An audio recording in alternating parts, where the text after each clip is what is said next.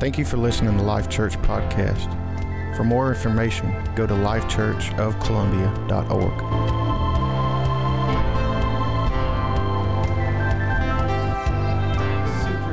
To talk this morning, to share with you about family. This is one of my favorite topics to speak on, and and, and continuing in the First Things First series, we uh, we are going to deal with the family in the kingdom culture. What does it look like? What what did the kingdom establish, and and how do we operate together, and and, and just all those types of things. So we're going to go through some stuff, and I didn't want to move on from this this First Things First series without dealing with the kingdom aspect of family and what it looks like and how, how it was established by Jesus.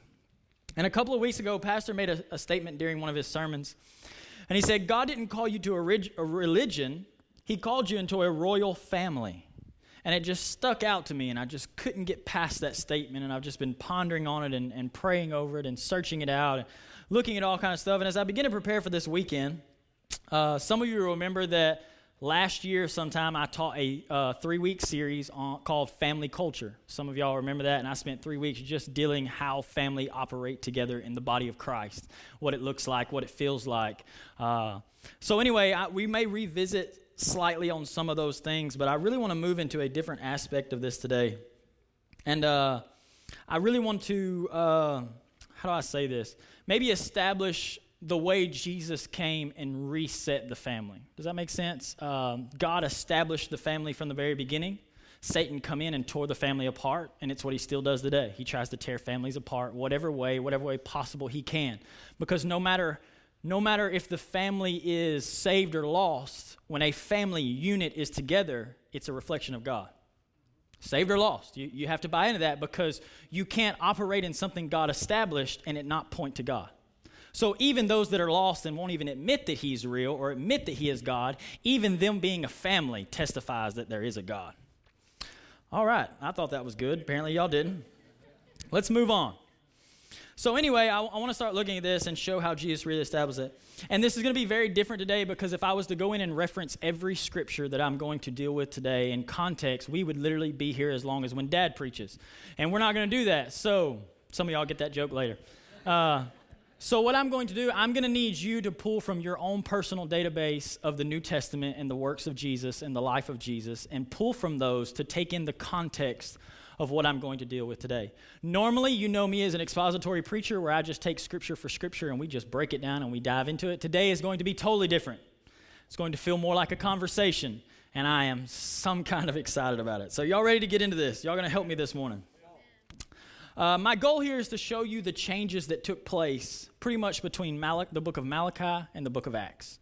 So the four Gospels we have, the four accounts of Jesus' life, we are going to fly through them and see exactly what Jesus transformed in that moment. Because I feel like it's obvious to focus on the fact that he did signs, wonders, and miracles, and, and he preached, and all these all these things that we focus on that he did that were phenomenal and they were awesome, and even the cross and the forgiveness of sins. I mean, we're not belittling any of that. They're all phenomenal, but I feel like there's contextual things that took place that were changed that we'll overlook if we're not paying attention, and most of them refer to the family.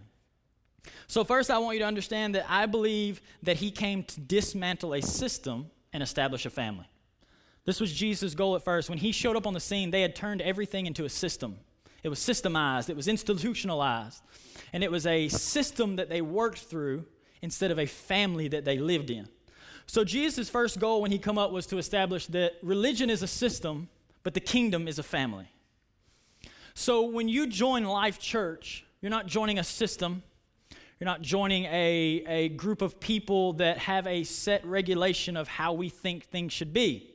You're joining a family. On our visitor cards, it says when you showed up here today, you were a guest, but now you're family. And family meets at ten thirty on Sunday mornings. For some of y'all, it's eleven, eleven fifteen, whatever. Uh, we're not going to get into that today. T- next week, we'll deal with punctual and all that kind of stuff. Uh, right, Brother Freddie? Me and him just talked this morning. But anyway, so you've joined a family, and today that's what I want to deal with, the family. I was blessed growing up with what I considered the best family anyone could ask for. Uh, my dad has been a preacher all my life, and yes, that does come with its own set of struggles, but my dad has been the best father of anybody I've ever seen or ever met, so much so that he was more of a father to most of the kids I grew up with than their own father was. So I was blessed to come up in this, And recently we did a Connect series on our podcast channel. Uh, if y'all haven't went and checked it out, go look it up, uh, with Pastor. And we talked about family and the family culture that had been established here uh, at Life Church, and how his family values at home are what directed and guided the family culture that he create that that that, that, that is being established, let's put it that way, here at Life Church, of just wanting to be a family. He talks about family values. So I was blessed to grow up in that type of a family, that now I know how to be a husband because I saw my dad be a husband, and I know how to be a father because I saw my dad be a father, and, and those types of things. And what's beautiful about this is it's exactly the way God designed it. God's intentions was never for you to learn to be a father by anybody else but your own father. That was the way he designed it. He didn't need you to go to school or buy a book. What he wanted you to do was watch your father. And in watching your father, then you could learn to be a father. So now you see why Satan come in and messed up the family, because he broke the chain. And then we have a lot of people coming up right now that are coming up in a generation that has a lot of bad stuff on them, but mostly because no one ever showed them how to be a father. No one showed them how to be a son. No one showed them how to be a daughter. So the family system is the design of God, and today we're going to dive into the, not system, I'm doing away with that word. The family setup is the design of God, and we're going to deal with that in the kingdom today. So the system has made it, the, the religion has made it about titles and positions, but Jesus made it about relationship and influence. That's what I want to show you. See, a title does not desert, determine who you are. Relationships and influence determine that. To put it to you this way, you're not a father because someone calls you dad. You're a father based on the relationship and the influence you have on that person. Does that make sense? Like this, the system that is established in America today, by paper and by that system, may have someone labeled as a father. But if you do away with the system and ask the family, the family is going to call him a father based on his relationship and influence with his kids. Because I had some friends growing up who by law had a father, but by relationship didn't have a father. Does that make sense? The system had come in, and religion had established positions and titles that would deem someone father or leader or whatever you may say it may be. But according to the relationship they had with the people, there was no fatherhood. There was no family. There was no connection. So Jesus came to change something back, to switch this back to the way that God had designed this to be. That some men that don't even have biological children are better fathers than those that do, because of relationship and influence on someone's life. I remember uh, growing up when I first started playing basketball, and I come up under uh, Coach Lettsinger. Colby, you remember Coach Lettsinger? And he was just one of those coaches that from the first day he felt like a dad. He wasn't so driven to win that he forgot that we were young boys that needed to be molded and needed to be trained. I mean, we were in junior high. That's the most awkward years of your life. You just, there's so much going on. You're just like, can I hide in a room until I'm an adult?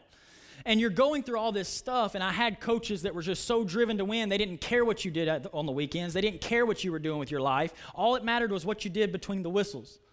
But I had this coach, Coach Lettsinger, that was so different. And I believe he was that way because of his family. He also had a boy that was my age. So he understood the importance of having to father us in that time of our life. So some guys that may not be your biological father end up being the father.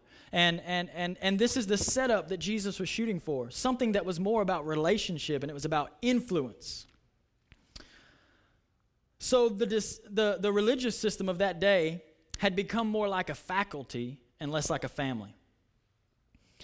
Most of the positions and the things they held became more important than the relationship with the people that they were holding it over. In other words, their title as leader and teacher was more important to them than the influence and the effect they were having on the people that they were over.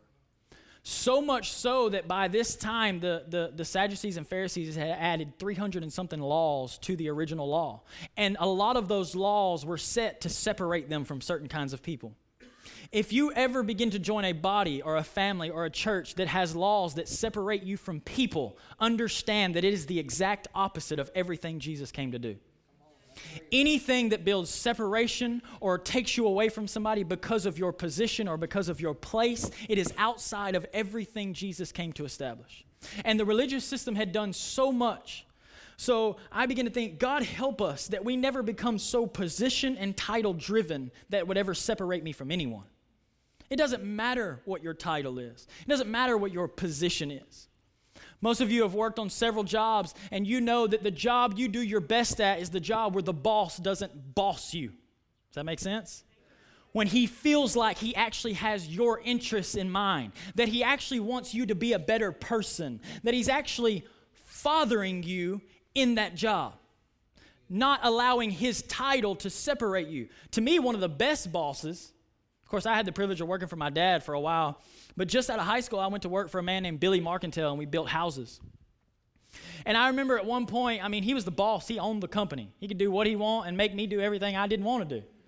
But I remember we were wrapping up. We had worked till late one day. You're talking about Southeast Texas summers. I mean, it feels like it's four thousand degrees outside, and you're just about to die, and we finally get to the end of the day. And so I'm having to roll up extension cords. Those of you that have worked on building houses, you know everything's ran off generations. So I'm rolling up extension cords, and I feel like I'm about to die. And I turn around and look, and he's behind me rolling up the next one. He didn't have to. He owned the company. He could have sat in the truck with the air conditioner running and said, all right, when you get that loaded up, we'll leave, because I've worked with people like that. But it's when you begin to understand the importance of the relationship and the influence. Those are the types of people you begin to see the established uh, setup that God designed this to be. This is called relational position. Relational position puts you over someone based on your relationship with them, not your title. My dad isn't over me because his, his title is dad. He's over me because of the relational influence he's had on my life and my upbringing. That's the way the church is supposed to be. That's why, how do I say that without, I don't want to be offensive. That's what, let's just do it this way. That's why here at this church, we don't vote people into positions, because you can vote someone in by a title or by who they are or what they've accomplished. What happens here at Life Church is people start operating in relationship and influence, and all of a sudden you just say, wow, they're an elder. Why? Because of the relationship and the influence that they have on the people around them. You see what I'm saying? This is what Jesus came to establish. This is what he came to re-establish. So relational position is how the family works. And God didn't intend for the people to adopt ranks and place themselves in positions that they deemed higher than others. In the systems, in the system, in religion, there are bosses. In the kingdom, there are fathers. I believe this is why in First Samuel eight, God didn't want to give the people a king, because they weren't supposed to operate like the world. In First Samuel eight and five says, now make us a king. They come to the prophet. Make us a king to judge us. Notice the end. Like all the other nations. In other words, the system that you've set up, God, we've decided we want the system that they have. We've decided we want to operate like those around us operate. And even though Jesus came two thousand years ago and tore down this mindset, I feel like a lot of churches has slipped into saying the same thing. Let's run this like they run it. Let's operate this thing how they operate. See, what we've done is we've decided, let's just adopt a business mindset. Let's adopt the judicial mindset. Let's adopt the way they're running this thing because it looks successful. And the the the the, the, the children of Israel decided their kingdom looks successful. So why don't we just adopt something that they've already got established?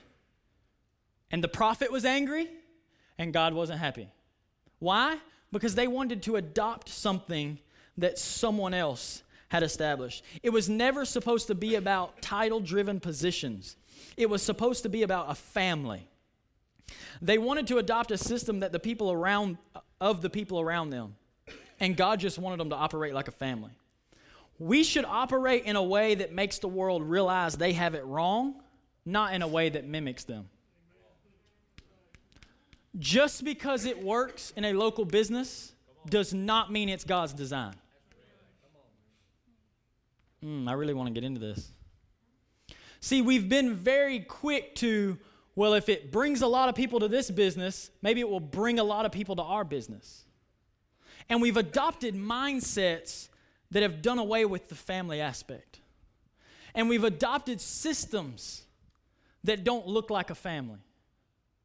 The family is what God established. The family is the desire that Jesus was after. He came to reestablish what God designed in the garden, and that was a family. So Jesus came to take care of this situation. So does the atmosphere of the church, of the body of Christ, does it feel more like faculty or does it feel more like family? Because which one do you think is more productive?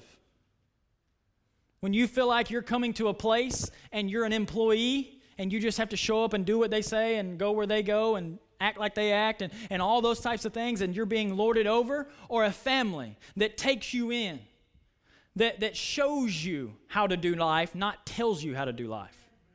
Maybe that's the key. Maybe we've done a lot of telling people what to do, but not enough showing them what to do. I believe the next aspect that he came to change was discipleship. And I wanted to show you this picture because I believe when, when, when this happened the other day, God began to download into me the design of the family. And this is what he intended discipleship to look like. At this moment, I'm trying to teach Stephen to ride his bike without training wheels. And if you see him later, don't push him in the stomach because he's got a pretty good scar from it, okay? So, but I told him it's cool. Dig, chicks will dig it, so he's he's fine with it now. But as we begin this process, I began to look at how I was having to train him as the father, and he was the child. And there was something he needed to learn how to do that I already knew how to do. So in the moment, I felt like I was doing all the teaching, and he was doing all the learning. But in reality, Holy Spirit began to show me that I may be teaching him how to ride without training wheels, but he's teaching me how to be patient and encouraging. And then God began to show me the genius of the family. That when a young Christian comes in into a family, there's fathers and mothers and, and, and, and Christians who have been in it longer whose job is to teach them to do things that they didn't know how to do when they got there. But the problem is we've only allowed the learning to go one way. And we're not showing grace and encouragement and learning patience and learning these types of things when the learning is supposed to go both directions. It was the design of God. I teach Stephen what he don't know, and he teaches me the important things I need to learn in life. As leaders, as, as let's say Christians in here that have been in this for a while, what would you think is more important? Learning to ride without training wheels? Or learning to be patient and encouraging? So who was really in the best class? Come on, come on. Have we lost this aspect in the church that I need you and you need me? I need to teach you some things you don't know yet, and you need to teach me some patience because you're a young, immature Christian that's going to drive me crazy. Can we just be real? You're going to fall off the bike, and you're going to cry, and you're going to want to quit, and you're going to want to quit trying to ride, and you're going to say, riding a bike with no training wheels isn't for me. And me as the dad, I'm going to have to say, no, you get back on the bike, you try it again. No, you get back on the bike, you try it again. And learn to do it without saying, give me the stupid bike.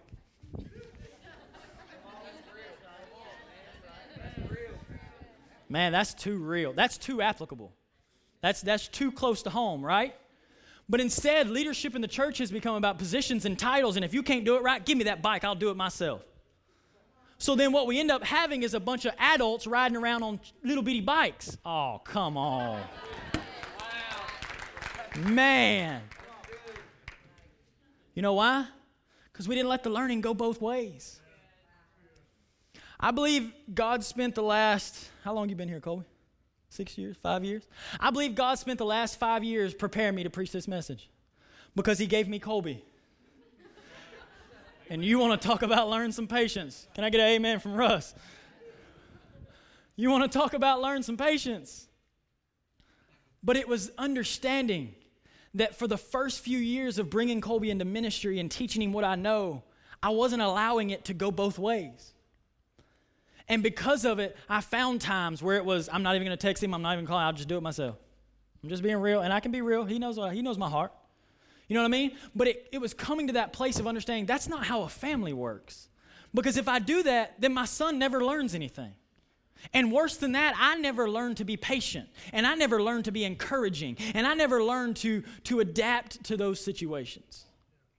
So Jesus said, I'm coming to do away with this idea that you're in a position, position and you have a title and you get to lord over them and tell them what to do. That's not the way this works. It's a two-way street. As a matter of fact, if I remember right, it was Jesus who put the towel on first, right? It was Jesus who knelt down and washed their feet. See, in the family, there's no job too small. When you're a father, there's nothing too small for you to do for your children, right? Any dads in the house? Can I get a witness? When your daughter walks up to you with a little pink Barbie phone and hands it to you, you answer it. And you carry on an entire conversation until she tells you you're done. Why? Because I'm learning. And I'm building relationship, the most important thing. When we do away with the family atmosphere, we do away with relationship. And I could come home like a drill sergeant, and I could tell my wife and kids, well, I couldn't tell my wife. I could tell my kids what to do, and I could have it lined out and have everything done just the way I want it, only to leave and go to work or be over here or doing whatever and come in and line them out again. And they may do the right thing, but they won't have a relationship with me. There'll be there'll be schiz- there'll be schism there. There'll be something between us. There'll always be something there of, well, yeah, he came and made us do stuff, but that was about it. No, it's the times when I can come in and get on his tail because his room isn't clean, but also turn around and say, hey, let's go have some ice cream. Let's go build some relationship with one another.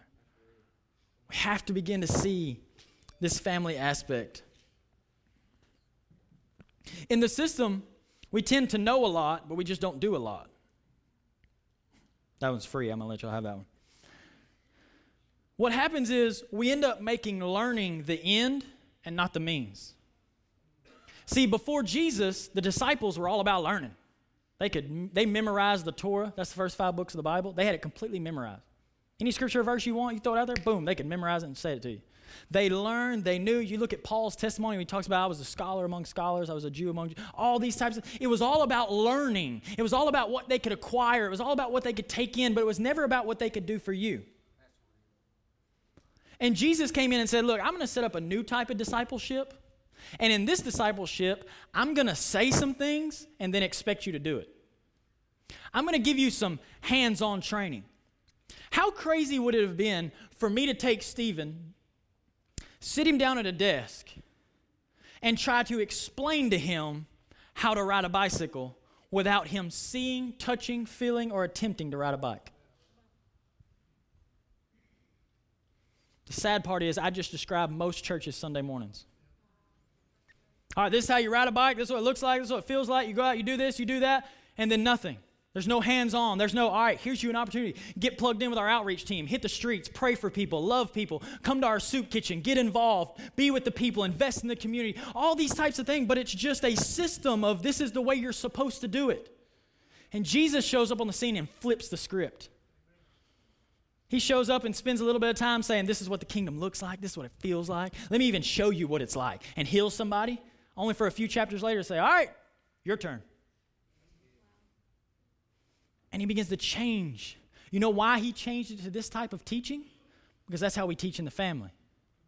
I remember growing up when I got my first truck, my dad didn't sit me down and take me through uh, courses and give me a pamphlet and show me how to ch- and tell me how to change the oil in my truck.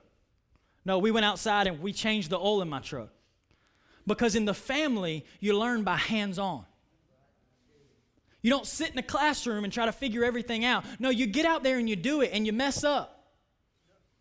Now, I'm totally going to blame Dad for his inability to teach me how to change the oil because I don't want to take responsibility for this. But I remember the very first time we tried it, I checked the oil, you know, took the little dipstick out, checked it, okay, yeah, swapped the oil filter, and we're getting ready to put the oil back in. I'm just standing there staring at it.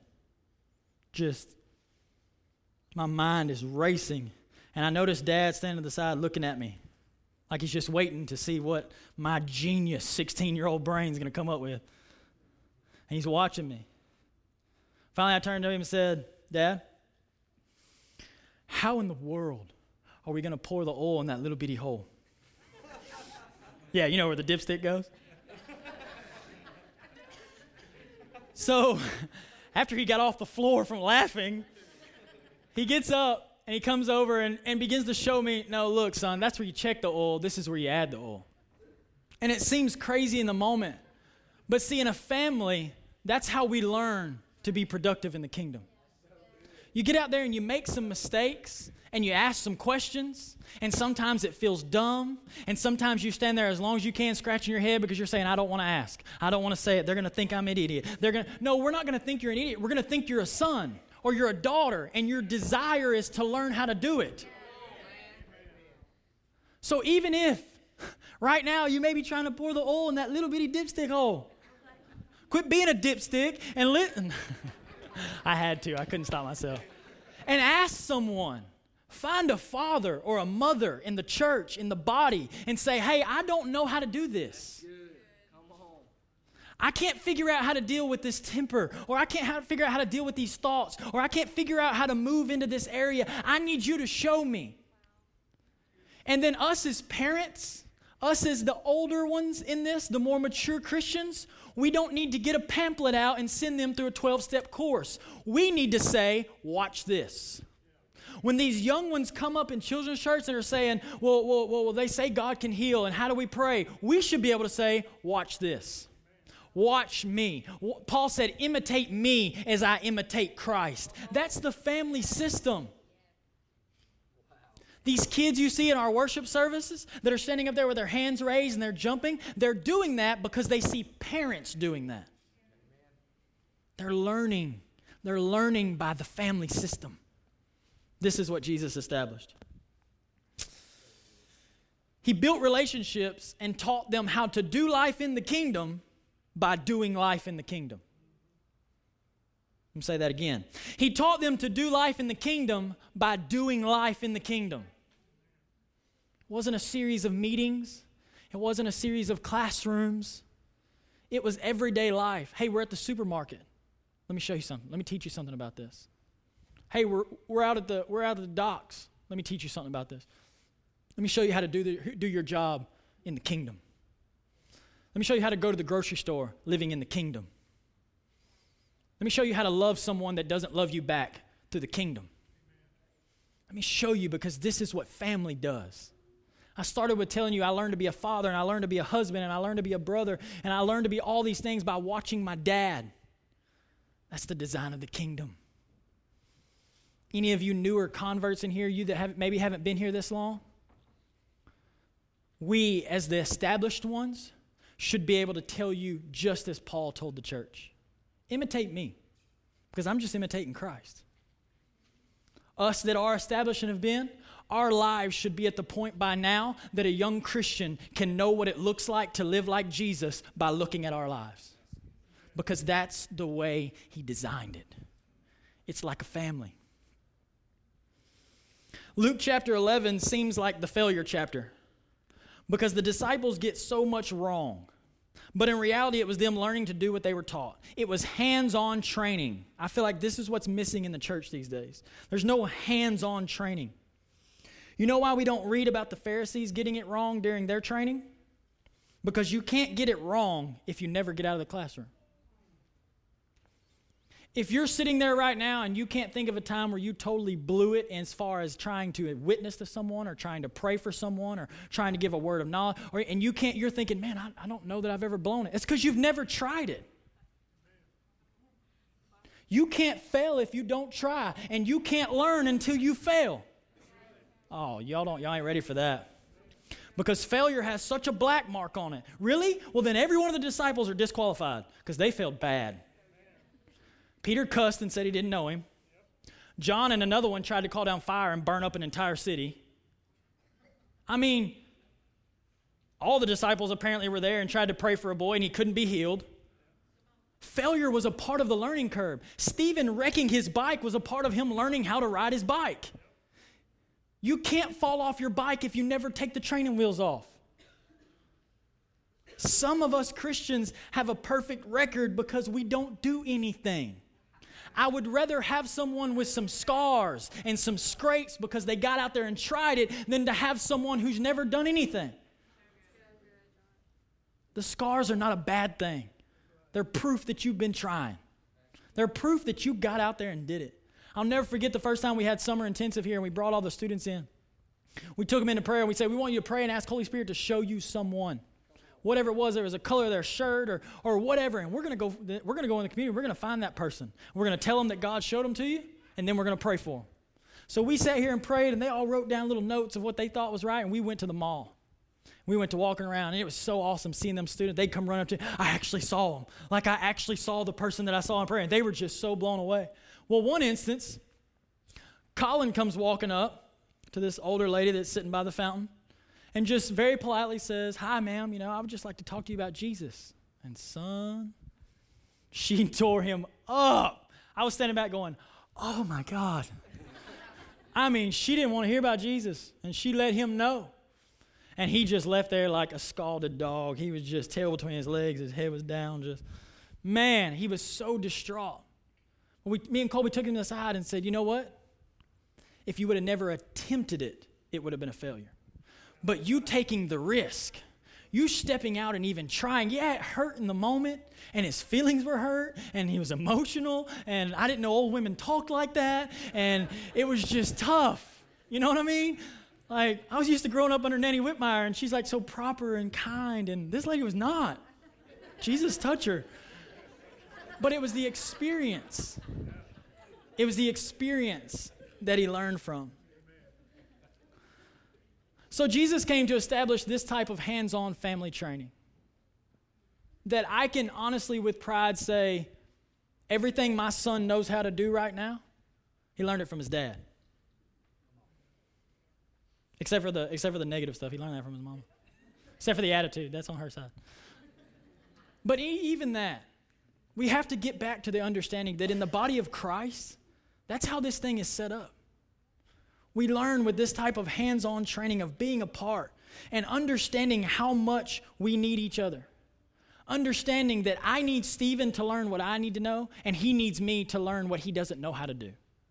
That's the beauty of the family. I don't have a clue where I'm at. But our bodies have many parts, and God has put each part where he wants it. How strange a body would be if it had only one part. Now you all have a crazy mental picture. You're welcome. Yes, there are many parts, but only one body. The eye can never say to the hand, I don't need you. And the head can't say to the feet, I don't need you. I want you to look around in this room right now and realize there's not a single person in this room that you don't need. I didn't say want or care about. I said need. These scriptures actually go on to say that every part supplies what's needed. So when you decide to mis- discommunicate or disconnect from someone in this body, you just lost something you needed. You just hurt yourself. We all need each other. It's the way he set it up. Let's move on. So Jesus' desire was to take it from institutional classrooms to everyday life lessons. That's how you learn in the family. You learn by doing life together. It's how we learn how to work. It's how we learn how to treat people. It's how we learn all these types of things, that it's everyday life lessons. And I want I want to get this point out before we before we move on. I believe the reason people in church today are always talking about the deep things of God and wanting to deal with the book of Revelation is because we don't have to do anything with it. It's too far out there, it's too crazy, and it's too futuristic. And I mean all that with no disrespect. But we tend to go for that so we aren't responsible for it in our everyday lives. When I get up here and deal with the meaning of the ashes of the red heifer and the thirty-three years of Levitical priesthood and the rain and all those types of things, you don't have to do anything with it. You can leave it right here and go back, and it affects your world none. I'm going to even be as bold to say, no, I'm not. Holy Spirit just said I couldn't.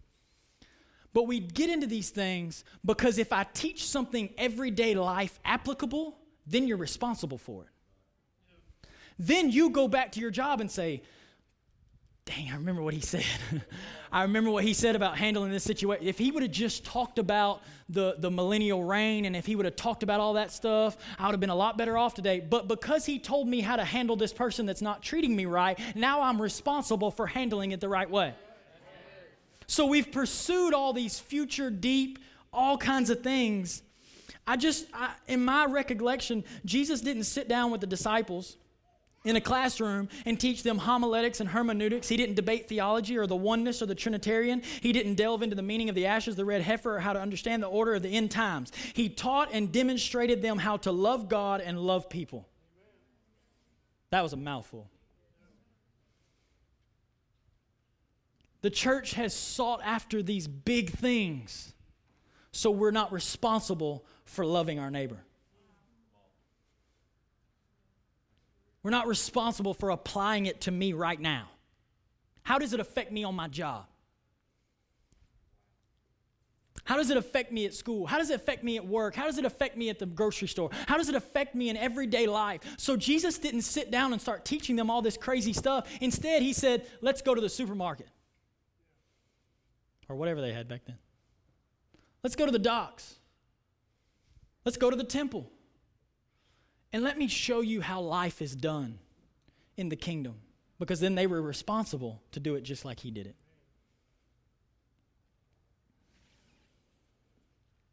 I will be so bold to say that the most important things we learn in our life aren't taught in a classroom. As a matter of fact, I don't remember most of what I learned in a classroom. Children that are in here, high schoolers, students, that's not an excuse. You get an education, you go to college, and you make the best of everything you can. But I don't remember most of what I learned. But you know what I do remember? I remember those times out there with my dad changing the oil in my truck. I do remember those moments of, of, of following him around in the woods, carrying a chainsaw that was twice as big as me, trying to do everything he did. Those are the times I remember. Those are the times that shape me into who I am. Can I be so bold to say that Sunday morning is not going to shape you into who you're supposed to be? If it was, America would be the most Christ-like nation in the world because we have more church than anyone. But it's the everyday life lessons. How does it affect me at my job? How does it affect me when I'm around the people that don't treat me like the church treats me? Those are the moments where we learn and we know enough. We have to be careful because we'll be tempted to think that this isn't spiritual enough. But God established the family, so how could it not be? Usually if someone says this isn't spiritual enough for me, just means that it's too applicable and it leaves them with too much responsibility. First of all, if someone says that it's not spiritual enough for them, you need to rebuke the pride that's in them and then remind them of the fact that Jesus' teaching was the most simple, basic, and applicable that could ever be found. And it changed their lives forever. Forever. Last point, I'm out of your way. The church, which is the family, I guess. The church. How did this shape the way life in the kingdom was done after Jesus left? They did it like a family. When Jesus left, when he rose from the grave, spent a few days with them, blew all their minds, tore out. From that point on, they just started operating like a family. I want to show you what I mean. And they continued steadfastly in the apostles' doctrine and fellowship, in the breaking of bread and in prayers. Notice, breaking of bread. Then fear came upon every soul, and many wonders and signs were done through the apostles. Now all who believed were together. Everybody say together. Together. And they had all things in common. That means whole, complete union. They sold their possessions and goods and divided them among all as anyone had need. If someone in the family needed something, they made sure they got it. That's family. So continuing daily with one accord in the temple and what? From house to house. And they what? Ate their food with gladness and simplicity. These people like to eat. Praising God and having favor with all the people, and the Lord added to the church daily those who were being saved. They had time together. They sat down and ate meals together. When's the last time you sat down and had a meal with some member of this church family? Oh, it's not spiritual enough. Really, it was spiritual enough for them. As a matter of fact, it talks about them eating together more than it talks about them praying together. Oh, yeah, that's, that's not even right. But it was because they were family. They spent so much time together. And they had a simplicity of heart. The religious system taught them to gather in a temple and do religious stuff. But the kingdom taught them to gather in their homes over a good meal. You're going to need simplicity of heart to really receive this aspect of the family. You'll want to do more. You'll want to make it more spiritual. You'll want to make it more preachy. You'll want to make it more whatever. But Jesus said, no, I didn't come to make it all those things. I came to make it a family. I came to bring it back to what it looks like. So Jesus took it from religious meetings to family gatherings. He took it from a system to a family.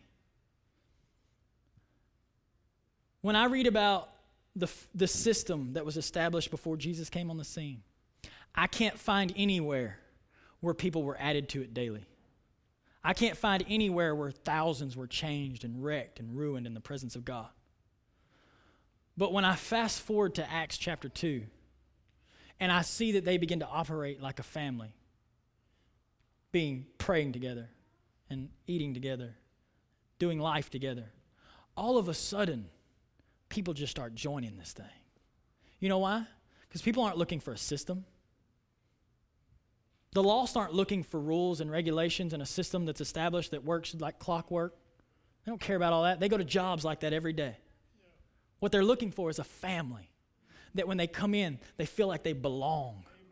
They feel like they're a part of this family. And they feel like that if they had a need, the family would meet it. Amen. See, this is too applicable, and it gives us too much responsibility, because instead we want to pray, all right, God, bless them and give them all their needs. God said, I did bless them. I put them in your family. And when I've placed them in your family, now it's your job to bless them. I don't go around expecting all you to give my kids stuff. He's my kid. I'll give him some stuff. And it's Paul. Because he's just another father. The, the, o- the overruling father. That's what he is. Can I use that? so, so when you begin to understand this, you don't go around asking everybody else to give your kids money. At least I hope you don't. No, you take joy saying, you know what? Here you go, son. I'm not giving that to you. It's talking about Stephen. You see what I'm saying? Do, do y'all feel my heart on this? That when they begin to operate in the family that Jesus set up, it literally goes on to say that none of them did without. No one was without anything, because they were a part of the family. It doesn't say no one was out without anything because they prayed and asked God for it. Now, hold on, I'm about to stretch you a little bit. That's not what the scripture says. Do I believe that we can pray and ask God and he'll bless us and give us things? By all means, he is the Father of fathers, and he gives the best gifts. But in the context of them operating as a family, it says they had what they needed because the family gave it to them. Wow. Talk about applicable responsibility. That's what we're called to do. This is the system. This is the setup that we're called to operate in. Whoever's coming up, you can, you, you can put some music on. We're not going to spend a lot of time in this altar call. But I want you to leave here understanding today that here at Life Church, our desire, what drives us, as a matter of fact, a couple weeks ago, we even got to learn from those who established this church that it started like a family. Literally, one of them, when we were sitting in that conversation, one of them said that, that we were like family. We were always at each other's houses. We were always spending time together. We prayed together. We ate together and ate together and ate together and ate together. If y'all can't tell, I'm stressing that. So if anybody wants to take me out to lunch today, we can be family, all right? Yeah, I got that in there, didn't I? But I begin to see the importance that we're not coming up with a new design. We're not reinventing anything. Not only did God establish this from the beginning, he established this church. This church was established on a family aspect. And God hasn't changed his mind. God hasn't changed his mind about any of it. So I'm going to do an altar call. Uh, I feel like I would be wrong not to. First and foremost, if you're not in the family, the family of God, I'm not talking about a member of, of, of Life Church family. I'm talking about a member of the family. If you're not born again, if you haven't been adopted into this amazing family, today is your day. God is not sitting in heaven saying, when you get all this right, I'll bring you in. No. He's saying, I cannot wait to sign on the dotted line and say, you're mine. I love you that much with all your junk, with all your baggage, with all your hurt, all your heartache. I just love you, and I want you to be a part of my family. If that's you, these altars are open, and we have people here that would love to pray with you. Secondly, if you are born again, you are a part of the family of God. But you don't feel like you're a part of the family. Colby touched on it earlier. You don't feel like you belong to the family. First, I want you to understand that it's a lie from the enemy. And that whatever he's told you about the people here that makes you feel like an outsider is a lie. Because it's not the truth, and we do not feel that way. I mean, come on. If we'll take Nathan Plunkett, we'll take anybody. So first of all, do not buy into that lie. You belong to this family. If you call this church home, we love you. We are here for you. We will give to you and invest into you. If you have a need, let us know. Let us know, and we as the family will find joy in fulfilling that need. Because that's what family does. I want to I want to share this one just, just personal, just really quick to show you what I mean about family. When I first moved here, I went to work for a logging company, and any of you that have worked in the logging woods, you know that sometimes it rains. Actually, when you're a logger, it feels like it rains ten months out of the year. And when it rains, you don't work. And when you don't work, for some reason, they don't send you a check. I cannot figure this part out. But in those moments, things got tight. We had Steven, he was just a baby, and we're just doing things to make ends meet. And I'm a guy. So for me to pick up the phone and call anybody and say, hey, I need some help, probably not going to happen. But my lovely wife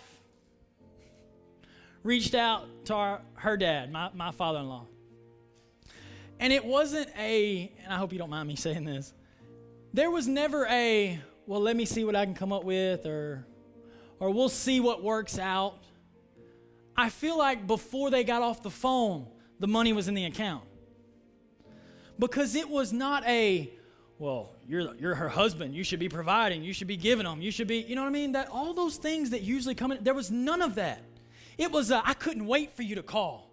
I couldn't wait for you to pick up the phone because I have something I want to give you so bad. Not because I earned it, not because, just because he's my dad. And when you're a dad, when you're a family, you can't wait to invest. You can't wait to give. You're not judging people because they put themselves in a tight spot. You're looking for opportunities to get them out of a tight spot. So we have to quit standing on the outside judging people because maybe they didn't do it right, or they didn't get it right, or they should be better with their money. Maybe we should be better family.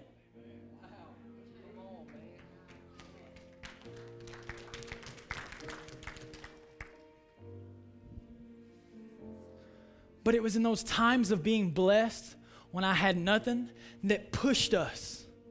Let's get a budget. Let's try this budget thing. Seems to work for everybody else.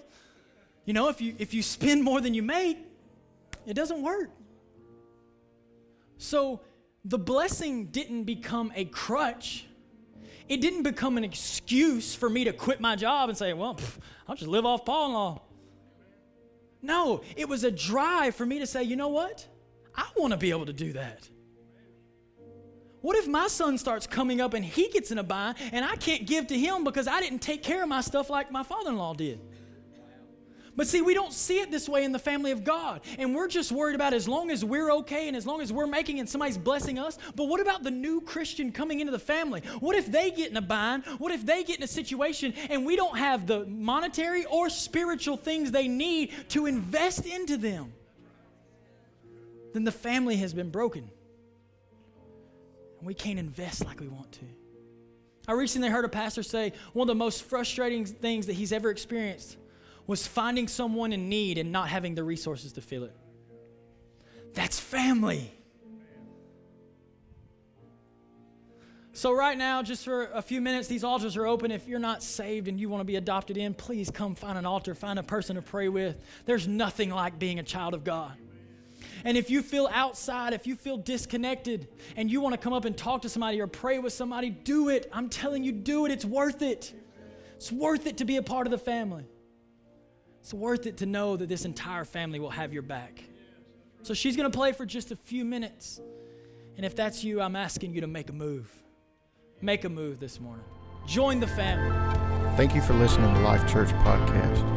For more information, go to life church of columbia dot org.